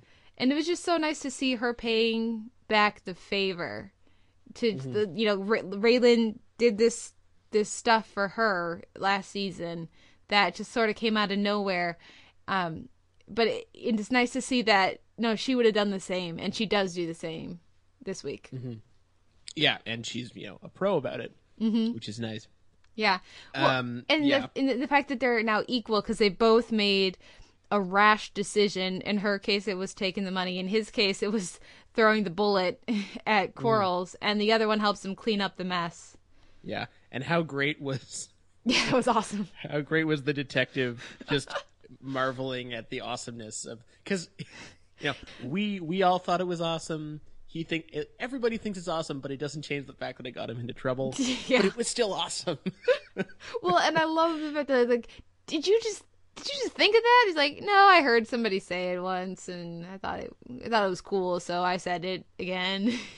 I'd love to find the actual clip of that from from Carson uh huh. because I'm sure it's I'm sure it's real. Yeah, yeah, yeah. I, but I, I I'd love I'd love to know the exact origin. Um, we don't get much Limehouse this week, which is probably good. Mm-hmm. Uh, we, although we do get him and Quarles hooking up, and I'm curious about that. To me, I think Limehouse's odds of surviving this season are much greater than Quarles's. I agree. for a variety of reasons. Uh, I, I would like to see them better integrate and sort of redeem the Limehouse character, who I think is sort of the Achilles heel of the season so far. But we don't get much of him. We'll we'll see what what becomes of that. I didn't Um, notice no- his teeth this week. You what? I didn't notice his teeth this week. You didn't? Well, that's good. That's yeah, for the first time. So Yeah, maybe. Yay. Well, maybe that's because he was in you know in darkness. But um, we also didn't get any Jim Beaver this week, which I was kind of sad about. but we did get some Tobolowsky, Stephen Tobolowsky. We did get some Tobolowsky, and he was good. Yeah. I mean, he was doing his Tobolowsky thing, and he was he, he's he's good at it. It, well, it fits, of, uh, it fits really trying- well with the character. So, uh, what Yeah. about the uh, Boyd and Napier conflict? We, we we we you sort of addressed it briefly by saying Boyd's still in jail, but what did you think of that whole dynamic? Uh, I think Napier's kind of one of the less interesting characters floating around. I mean, he's pretty transparently just a sleazebag, Mm-hmm. and uh, I, I'm I'm sure there's more interesting things for Boyd to do than just come into conflict with this guy. But I feel like that'll get more interesting when the campaigning starts up, which I assume is soon. Okay. and uh, if only because it'll give it'll throw Jim Beaver into the mix, and I'm a bit of a beaver fetishist. that sounded wrong, um, but uh, yeah, I mean, not I'm not crazy about that character really, but he, he's he's not annoying. He's just I feel like they've got you know thirty more interesting characters, possibly literally. Than uh, than Napier. I mean, yeah, you were kind of hinting at this earlier, but I, I, I did really like the feeling. I mean, people have criticized Justified from the beginning for not being realistic, which to me is missing the point of Justified. Mm-hmm. Like, Come on, but um, but this show is is almost this episode's kind of like an answer to that. Almost like this is you know we can believe it or not we can be critical about this. We can look over what Raylan's done, and we can have him be accountable, and we can have you know crazy awesome shit he does be thrown back in his face sometimes literally and um and yeah and I i thought that was a really smart thing for them to do and it was done effectively if if a little bit too cleanly and i'm i'm very curious what the sort of because we're basically approaching the end game of the season almost. Like they're gonna start it's gonna start getting real serious real soon. And i'm wondering what the implication of Quarles sort of dipping into the supply is gonna mm-hmm. mean. Because i just assume that means he's just gonna get more extreme and Yeah. just do do more rash things. And considering he's already killed Gary like that I don't really know what that's going to mean. Yeah, I, I agree. Uh, the The scene we get with Quarles driving around, I think, is interesting, and I always like when shows take a little time with a character, as long as the performance can can earn it. And of course, I think Dan McDonough is great, so I thought that that was nice. And uh, as as for the the realism, I really like that they brought back. I can't even remember the character or the actor, but they brought back that um the the Fed the guy Rick who was Gomez, yeah, yeah. yeah, yeah, yeah. They, I like that they brought back the same character and actor, and that they have a certain rapport. I love his last line of "file it in." Just think about every uh, all the stupid things you shouldn't have done, and that's what's in your file. Uh, I think is so appropriate for for for him, for Raylan, and and for uh, where he's at right now. Um, and yeah, I'm really looking forward to seeing exactly where the season wi- winds Yeah. up. I get a little giddy every time I wake up on a Tuesday, not just because we're going to record, but also because I know that there's a justified coming. Just to justify. And, comment. and uh, last thing I want to mention is that the the nice thing also about the McDonough scene at the end is it's it's kind of a nice mirror with Raylan's scene at the beginning. Mm-hmm. They they each get a moment to themselves with a little bit of substance abuse and yeah, a little bit of self reflection. Yeah, it's good stuff. So, okay, the, any other thoughts about our week in TV before we go to our uh, shelf? I don't think so. It Just was some- you know a mixed bag. Yeah. I'm, I'm kind of hoping something starts really sucking so we can shame it though. I, I miss I, I kind of miss that magic of of just having something so awful we can be almost giddy about it. Oh, that's lovely. I, I, on the other hand, am looking forward to Community coming back and and another good episode of Justified. And oh, we should mention Game of Thrones is going to be starting in a couple weeks, and we're gonna be doing a Game of Thrones podcast or ish. I'm gonna be on it with Michael um and Michael Waldman. I want to say Yes. with Michael Waldman, and uh, then You haven't met him, but he is a he is a barrel of laughs. You'll you'll like him. and and then you and Ricky are gonna kind of trade off as the third the third man in that uh, podcast, and that'll be weekly once the season starts up. So in a couple weeks here. So yeah, I'm looking really looking forward to that. So I'm looking forward to the good TV that we have coming. Yeah, and we there's some premieres coming up soon, like Veep and uh, Mm-hmm. and Girls are premiering soon, and I'm really excited about Veep. Although I'm a little worried, but I'm but I'm excited. and other stuff. I mean, South Park starts this week. All kinds of stuff coming up. Yeah. So a few show notes before we go into our DVD shelf. Of course, our intro and outro music is "Sweet Petite" by the Bicycles, and uh, uh, you can find us at Current uh, if you want to stream us online. Otherwise, of course, we have we'll have a post up at soundonsight.org, and you can leave comments there. And we always love to hear from you guys. Let us know what you think about any of the TV that you're watching this week. For example, I know Keith was saying that Person of Interest is really kicking in at this point of the season. That they know their ratings keep getting better and better. But uh, let us know about the shows that you think we should be checking out. Um, we also have uh, we're available on iTunes in an M4A and an MP3 feed. The difference is in an M4A feed you can skip around to different chapters, so you can skip through the shows you don't watch, or if you're worried about spoilers, it's another way to do it there. Um, but that I think that doesn't work on iPads, right? Apparently, Which Thanks, is Apple.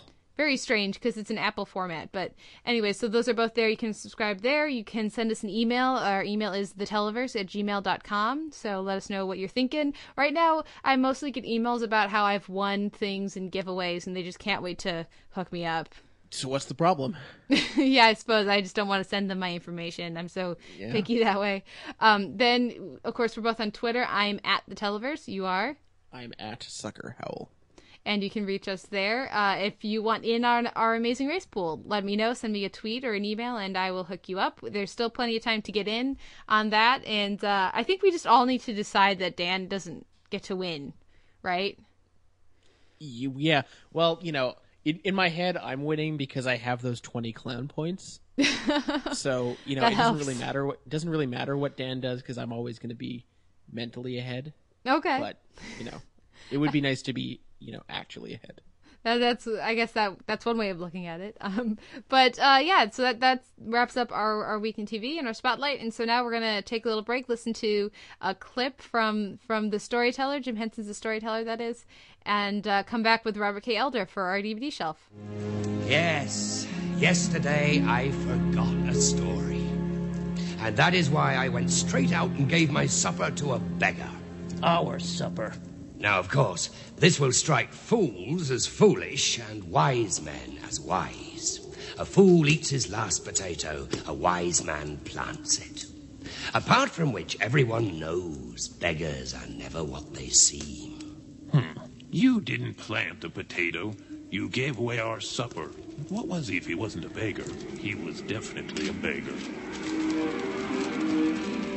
There was a time, you see, I myself was forced to beg. A bad time, a bitter cold, when a great hunger was on the land, and only the rich had bellies.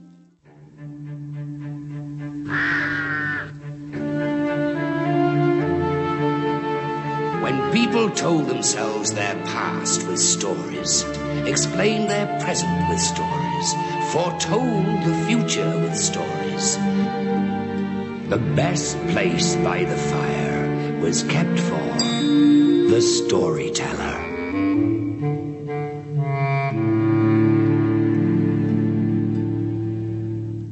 We're back with the Televerse. This is Kate Kulzick, joined as ever by Simon Howell. And this week at the DVD shelf, we are excited to welcome Robert Elder, author and regional editor for Patch.com, to help us talk about Jim Henson's The Storyteller. Robert, thanks for coming on the show. Thanks for having me. So, what is it about The Storyteller that prompted you to choose it?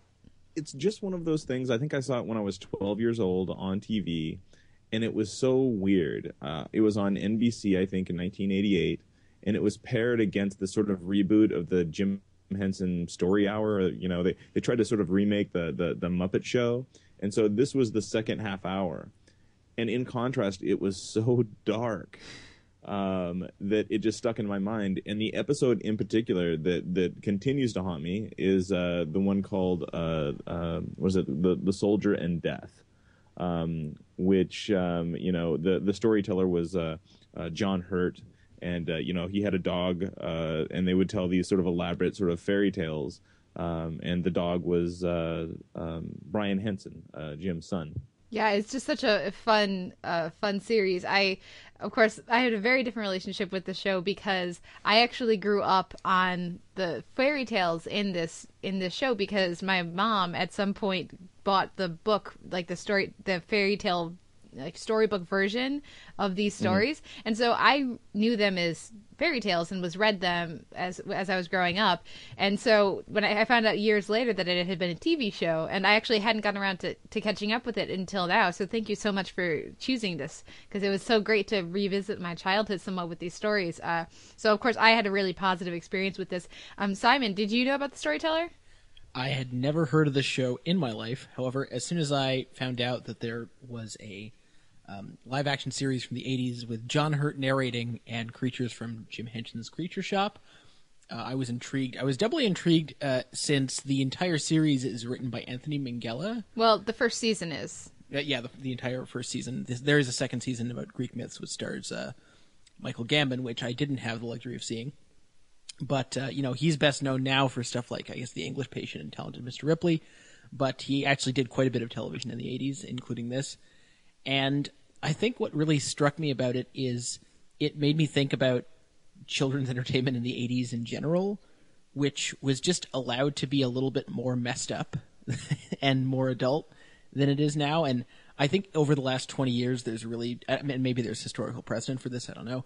But it seems like our, our children's entertainment and adult entertainment has become more segregated than ever. And it seems like here by partially by reflecting on these you know ancient stories or at least very old stories, um, they're allowed to sort of linger in a, a little bit of uh, darkness. I mean, there's threats of incest and beatings and death and all kinds of weird stuff lurking around in these episodes that you probably won't get on sort of kitty-oriented shows now. Yeah, and, and that's that's uh, I think that's a great observation. I think I mean, the thing that drew me to this is it is very much an extension of the Dark Crystal um, and of things like Labyrinth without without David Bowie in a codpiece.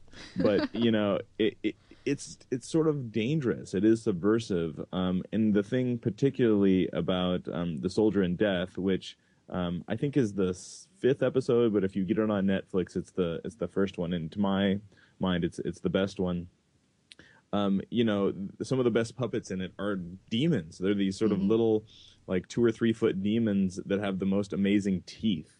Um, and at one point, you know, they're playing this this soldier. Uh, they're, they're, playing uh, cards with him, and uh, just the way they speak, and they have the, these sort of very sharp English accents. And I remember they're playing cards, and uh, one of them says, "Is he cheating?" And another one says, "Well, I am, and I'm still losing." um, that particular line has stuck with me forever. Yeah, it's a great episode, and uh, you know, because the the book I had the drawings are of course perfect matches of the puppets. So for me watching the puppets now i had to keep reminding myself that they weren't that that the, they had originally been designed as such. And because they just come to so much life. And granted that's what the jim henson company does and does so well. I mean they're great at their puppets. But the the glee and malice and just fun in in their puppets i think is is fantastic. And for me what i think works so well about the series and i would compare it to for example once upon a time currently the number one show on sundays uh, as a jesus. severe contrast um, is that it's both incredibly dark and uh, true to the original sense of you know these Germanic fairy tales and then later the Greek myths in the second season as well. But and so it gets to you know, it has its cake, but then it also eats it too because the dog is awesome and it functions so perfectly as the role uh in the role of the child to to sort of to give that child's perspective and allow the kids to feel somewhat safe watching it. At least that's what I would assume. Uh, Robert, what what did you think of that? Like, did you ha- feel that sense watching it as you were when you were young? Well, I thought that like you know even as even though I was 12, I was like, man, this is not for kids. Like this is strictly like I remember thinking, and I you know I thought that about um, uh, the Dark Crystal as well. Like this is really you know it should not be for children. You know I thought about that, and, and especially you know there's a very disturbing scene in the Dark Crystal where one of the little creatures is zapped of of its essence and uh, you know, uh, you know, I saw that, and then I saw The Exorcist, and I don't know which was more disturbing. You know. well, I've always felt that the Dark Crystal. I, I, in fact, I don't think I've ever finished the Dark Crystal, just because I love Labyrinth. I think it's perfect for you know kids of all ages, but the Dark Crystal is viscerally upsetting to me because it depicts a world that is entirely puppets, and there's just something insanely creepy to me about that. Thankfully, that is not the case with the storyteller. Which, if that had been, if that had been the case, I think I would have had some serious problems. Did you guys notice? And again, I'm I'm obsessed with the the uh, the soldier and death. But did you watch any of the other episodes? Because um, I watched. Um, there's one called uh, The True Bride, which has Mhm. uh, Sean Bean in it. Yeah. Um, of uh, Game of Thrones and uh, Jonathan Pryce from Brazil and Miranda Richardson. They actually had a really really good um, cast, and Jim Henson himself directed most of them, so they were among the last things he did. Yeah, every now and again, I was actually I I was very pleasantly surprised uh, at the casting of certain ones. Yeah, because you know, in that what is that the um the Three Ravens where Jonathan Pryce shows up. I believe I could be wrong on Mhm. that. And then you're right. then later i with Da- Daedalus and Icarus, uh, it's it's uh, Derek Jacobi or Jacoby shows up as Daedalus, and every now and again, I felt like there was stunt casting, uh, just because it would be there and then not in some of the other stories. Um, 'cause I, I watched them all. I mean, I love this stuff. This is this is right up my alley. And I do have to admit to not having seen the Dark Crystal or Labyrinth yet, but I love the Princess Bride, so I feel like that gives me a little fairy tale cred, just uh, not so much the dark stuff. Um, but for, for me, I mean, I, I I just really love. I think Sap Sorrow is my favorite because I I also like the True Bride, but in Sap Sorrow we have such a active protagonist, strong female protagonist, um, who's smart and who uh, is is you know has guile and is not willing to accept a a fate that she is not you know that that that will not bring her happiness. And so I really appreciate that twist on the Cinderella story, as well as I would say the Three Ravens, which is all kinds of disturbing and dark. Um, Mm. But of course, this, the Soldier in Death is is fantastic, and I do think has some of the most striking visuals. I love that image of death in the Mhm. glass. It's fantastic. and it, it is super creepy. It's super creepy. Uh, and we we should uh, mention to folks um, who have not seen it, and you again, you should run out and see it. It's the most disturbing and wonderful, like just really surprising 23 minutes of your life. But um, the um, the soldier is actually played by Bob Peck, who is this uh, character actor that you've seen and everything, but he's best known as uh, as the hunter actually in uh, Jurassic Park. Um, you know, but you, Mhm. once you see him, you know he's been in some uh, like uh, what uh, some Smilla's Sense of Snow, and uh, he was in the Young Indiana jo- uh, Young Indiana Jones Chronicles. Uh, but it was it, it was so nice to sort of have that connection to him afterwards. I'm like, oh, that that's the guy from Jurassic Park. Simon, did you have a particular story that struck you? Um, for some reason, I have a real affinity for Hans my Hedgehog. Mm. I'm, oh, I'm that's not. that's dark. Yeah, maybe that's why. Uh, it's it's kind of messed up. But I, the, what, one thing I, I really appreciated about the series as I was watching it is there's a variety to the stories in terms of um, how they end up. I mean, some of them are kind of bittersweet, and some of them are straightforwardly happy. But there is a consistent kind of outlook to all the stories, and you know, I guess that's true of folk tales in general. Where if you are, if you manage to, you know, in all, despite all the world's perils, be virtuous and honest, and be true to your promises, you'll generally come out okay. And I think that's uh, that's a wonderful thing to have as the core of your incredibly scary children's series. And and and and uh, Hans the Hedgehog for folks who have not seen it is about a a woman who wants a baby so bad that when she does give birth, it's to a basically a hedgehog, and how this this humanoid grows up and sort of becomes a monster and Rides a giant rooster. It's a kid story via via David Cronenberg. It is. It is. It is very on the body. Um, um, and and you mentioned before uh, Anthony Minghella, who um, you know sort of was never my cup of tea as a, a as a film director, um, but his um, turn of phrase, his scripts are so good. Um, you know that the, there are little bits of dialogue that that still uh, stick with me. Um, and, and little bits of description where he, he talks about uh, there there was a man so old he was worn to a whisper. Um, and uh, you know, when a, an army went up against the devils in the morning, all that was left was shadows. Um, you know, little like uh, turns of phrase that that uh, literally have sort of uh, stuck with me as I uh, watched it again. I was like, oh, that's that that's such a great line. And they describe the the soldier his his uh, whistle was a ruby whistle. If if a ruby could whistle, that's what it would sound like. Mm. Well, and Yeah. I feel like we got to give some of the credit to to John Hurt, who I think is fabulous as the storyteller, and I think the combination of Minghella not being the the writer for the second season, along with Gambon. Uh, being the the narrator or the storyteller at that time, who don't get me wrong, Michael Gambon is awesome, but the change of setting to inside the labyrinth combined, it's it's not n- nearly the comforting John Hurt next to the fire situation, even with the dog there. And then and, Mi- and Michael Gambon isn't quite he's a little less trustworthy, sort of, in his just his performance. And then just the fact that unlike all of season one, season two, which is Daedalus, Nicarus, Orpheus, and uh, Eurydice, Eurydice, uh, Perseus, and uh, and the the Gorgon, and Theseus and the Minotaur. Those are all stories about people who aren't virtuous and therefore are punished, as opposed to the first season where, in the end, if you are virtuous, there are some people who wind out wi- wind up okay. Uh, I just feel like some something about the change in the narration really made the second season not nearly as successful for me. Well, and it only had four episodes, and I think a lot of people knew those stories. You know, they, we you know we study a lot of those in this uh, in school, but things like you know the Soldier in Death, which is uh, based on a, a Russian uh, folktale, those aren't as familiar. So that's why it was sort of great because there's these weird sort of twists and turns.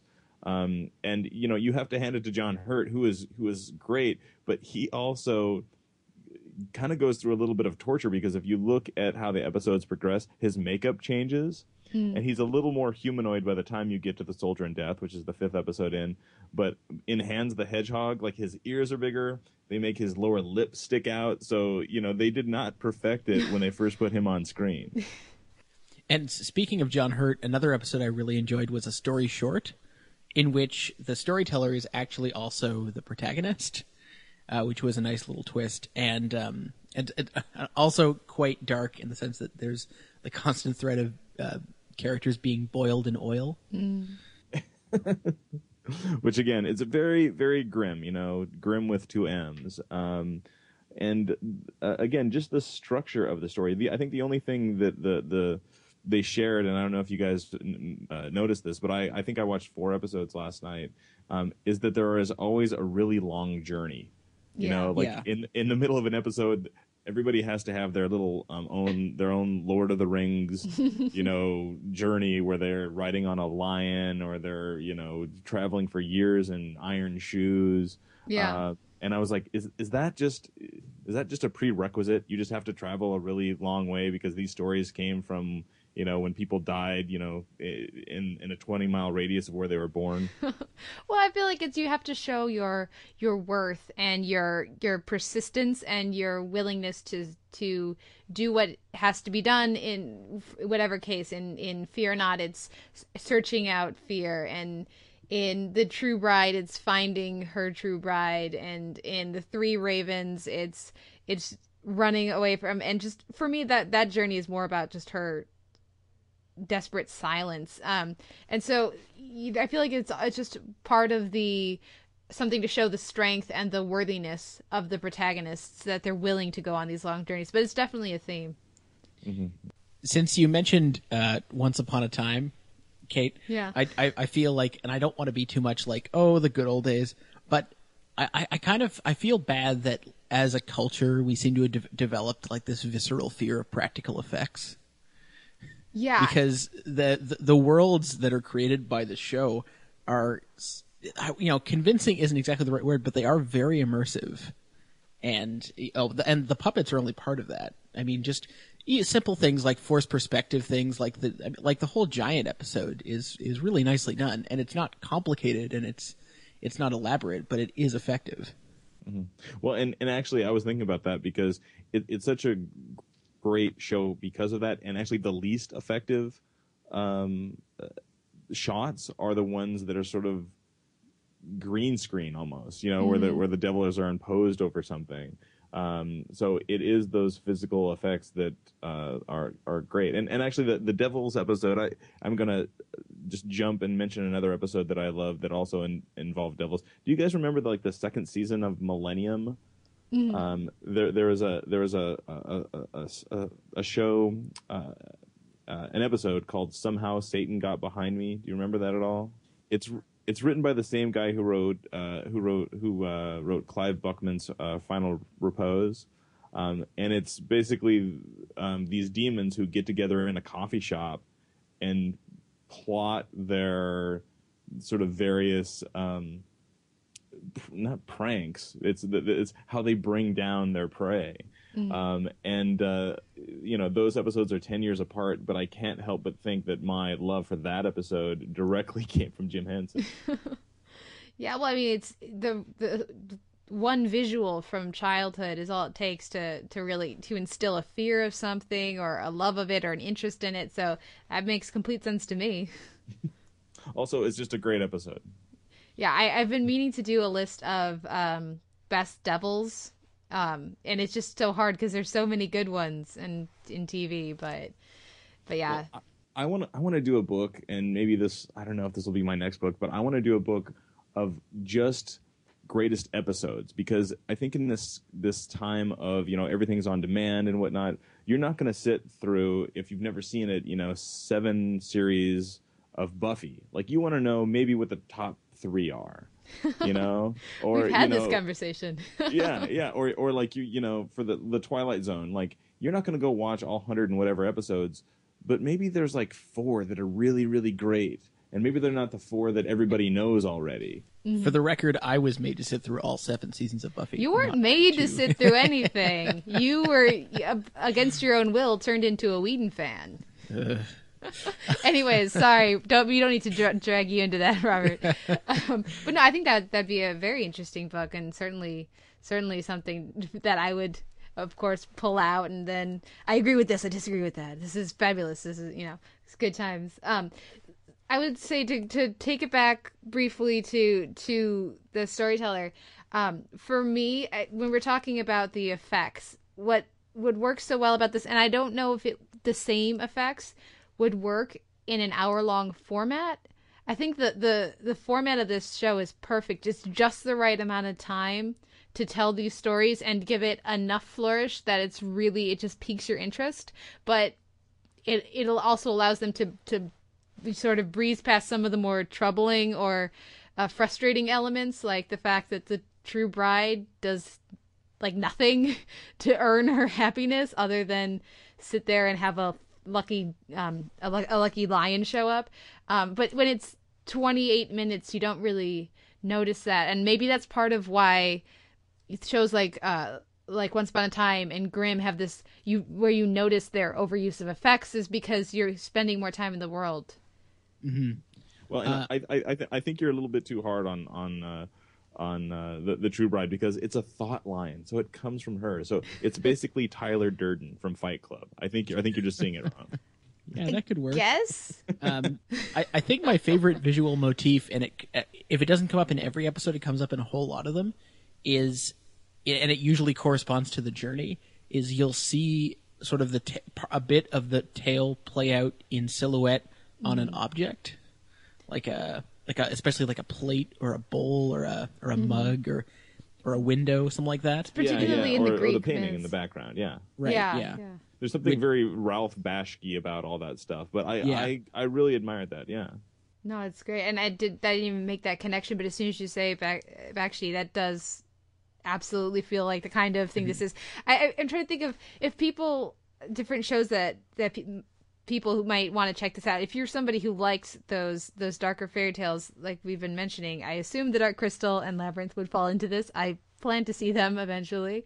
Um, Yeah. Or, but also, I would say like the the like I just remember the Hobbit cartoon being pretty dark in places, and some of other Bakshi's other work I think would fall in line with this. Are there other uh thing? Because I I don't know that necessarily people who who love Once Upon a Time might not like this. If you if you like it because it's fairy tales, that's one thing. But this is not necessarily your family friendly viewing. So I, I would say there's like a continuum. Like if if you're a parent and you're just really tired of of watching stuff with your kids that makes you want to self harm, I think this is this is maybe this or Labyrinth or Dark Crystal is a good place to start. And if your and if your kids are really kind of messed up, you can just gradually get them into the hard stuff, and then if you want to just and at the very bottom, like the worst you can go, the darkest, in my opinion, is is the movie Plague Dogs. And I don't even you just know that. I don't even know what you're talking about, man. That's obscure. That's obscure. Google that. Google that. Plague You'll- Dogs. It, it's it's the same guys who did uh, Wind in the Willows. Anyway, Oh, okay, it's- okay. So, is it sort of like Meet the Feebles without like like the machine guns? no, it's it's about a it's about some dogs. I'll I'll, I'll let you look up the rest, but that, that, yeah. That's ominous. I mean, I think there's a very clear line though between this stuff and you know like uh, uh, Willingham Willingham's Fables, uh, which is a comic book, and you know there's also you know some very Neil Gaiman stuff about this as well. So I think if you're a fan of Neil Gaiman. Um, and you know, I- I don't think it's any mistake that the the Henson Company, you know, went on to produce uh, Dave McKean and uh, Neil Gaiman's Mirror Mask, which is you know also in this tradition. So I, I think it sort of carries on. Um, and I think you know even people who like Coraline because Coraline is not really for Yeah. young kids or older, as you say, twisted kids. So th- things like The Storyteller and Coraline are a gateway drug. I'm actually thinking more about Twisted Parents than Twisted Kids. Well, But, I, uh, well, I don't think they. I, I don't think the kids have a chance. Is what I'm That's true. um, and I'm also wondering because I haven't seen the series that Shelley Duvall hosted. Oh, I, Where yeah, I saw those. Yeah, I'm wondering how that compares to this. Yeah, Very d- different. Is it is it lighter because I, I saw it recommended and I think it's also like Henson stuff. Well, I it's been a while since I saw it. this. The, the, these were other ones that I I saw that I guess not quite when it aired. I got them from the library when I was young. Um, so I I guess I would have seen it in the '90s. Um, but I remember that being much more comedic and happier, and definitely without the edge. But Which I find strange because Shelley Duvall is terrifying. but those were a lot of fun too. I, re- I really enjoyed watching those when I was younger. Uh, so that's more if your kid you don't want to have to deal with nightmares. you're worried about that. Show them the Shelley Duvall Fairy Tale Theater, and then sort of transition them into the storyteller. And but I, I think there's a there's some nice comedy to that. That well, there, I mean, there it's not like there isn't comedy to the storyteller, but it's it's not that anywhere near the same kind of level of that. Look, nightmares nightmares build character. Okay. yeah, I'm, t- I'm totally gonna. I, I have four year old twins, uh, and uh, so I'm I'm gonna remember that for later because the only thing that I am sort of able to, to stomach with them, and I really feel your your observation about the, the distance between adult entertainment and uh, atta- entertainment for children. So much of it is so safe and gutted. Even you know like the Mickey Mouse Club. Um, which is you know sort of like 3D-ish Pixar now, and it's got a theme song by They Might Be Giants. Like there is never a villain.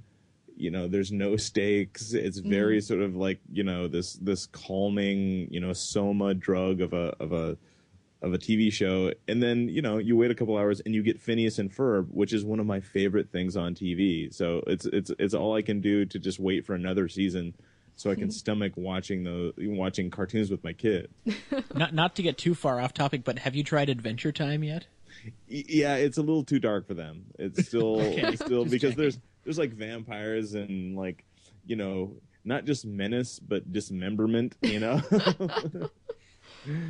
Oh, you can tell I don't have kids. yes, yes. And it, it's interesting, but but the the dog to me, and I, I don't know the the voice actor's name, but I always think like, oh, that's Bender because it's the same voice actor. J- uh, John- yeah, yeah, Uh, DiMaggio. DiMaggio, John DiMaggio. Yeah. Yeah. No, it's it's it's good stuff. Um well, before before we completely wrap it up, do you guys have any final thoughts that you want to make sure to get out there about the storyteller? Uh, Robert? Um, just that you know people should watch it. It is on demand now. It's on Netflix. Um, I have a DVD around here, and I, I don't even know. Um, I think I saw on Amazon that the DVD for both seasons was pretty expensive, but um, it- people should absolutely check it out. And John Hurt does not age. He has always been about 55. Mhm, totally. Or yeah, even a little older. yeah, maybe 60. And Simon? Scare your children and build a better America. Um, I would say I, you know, I, I, I love these stories. I had so much fun with them when I was younger. Yeah, I would say if you're unsure, I really enjoyed the way I was exposed to this. So being read these stories as a child, if you're not sure if it's going to be uh, the right choice for your kids, maybe read the story to them, and then if they handle it well, show them the the thing. Otherwise, just pitch them in the deep end. And you don't need to have kids to enjoy these. They're they're just as much for for adults as for anyone else. So it's a- Especially if you grew up in the 80s, I would say. yeah, it, it it aged it aged well. I would say, which It- is it- it- yeah, something really I did. I kept Yeah. I was fearing '80s hair and costuming, but they really, for the most part, avoided that. I would say so. Yeah, I agree. It's good stuff. So, so Robert, of course, your your book that's out right now is the film that changed my life, which is currently part of. They're doing a series at the Music Box in Chicago. Um, what, what do you know? What the next one is going to be for that? Um, I don't know. I mean, we've been trying forever to get um, Edgar Wright, who did Shaun of the Dead and and uh, Scott Pilgrim versus the World. We're trying to get him to come. We're also thinking about maybe Guy Maddin and uh, uh, possibly Kevin Smith. But um, you know, it took me seven years to do the book, and that's mostly not because it's it was seven years worth of work, but it's just you know trying to get 30 directors to comment about anything is like you know herding cats um, so you know that's why we didn't really set a strict schedule that we wanted to have four a year so you know it's been 18 months and we've had three um, and uh, i'm looking forward to that uh, uh, you know i think we'll probably do one in the summer as well Cool. And where can our listeners find you online? Um, well, everywhere. Uh, again, I'm regional editor of Patch.com, which is sort of a, a hyper local news initiative, and we're in uh, about 60 suburbs here in Chicago and uh, 860 sites uh, nationwide. And uh, if you want to check out the book, uh, uh, the film that changed my life, uh, film change. I think it's, I think it's just filmchangemylife.com. Cool. And uh, I, I don't know if are you in Twitter or anything like that, or I'm all over Twitter. Um, film changes life. That's at film changes life, and then I'm also at Robert K Elder. cool. Well, thank you so much for coming on the show. Thanks for asking. I'll come back anytime you ask. Oh, oh, don't say that because then you will be back. So, Well, well, we it'll it'll give me a chance to talk about that Millennium episode that I love. oh, good times. Well, thank you everyone for listening. We'll be back next week with another episode of the Televerse.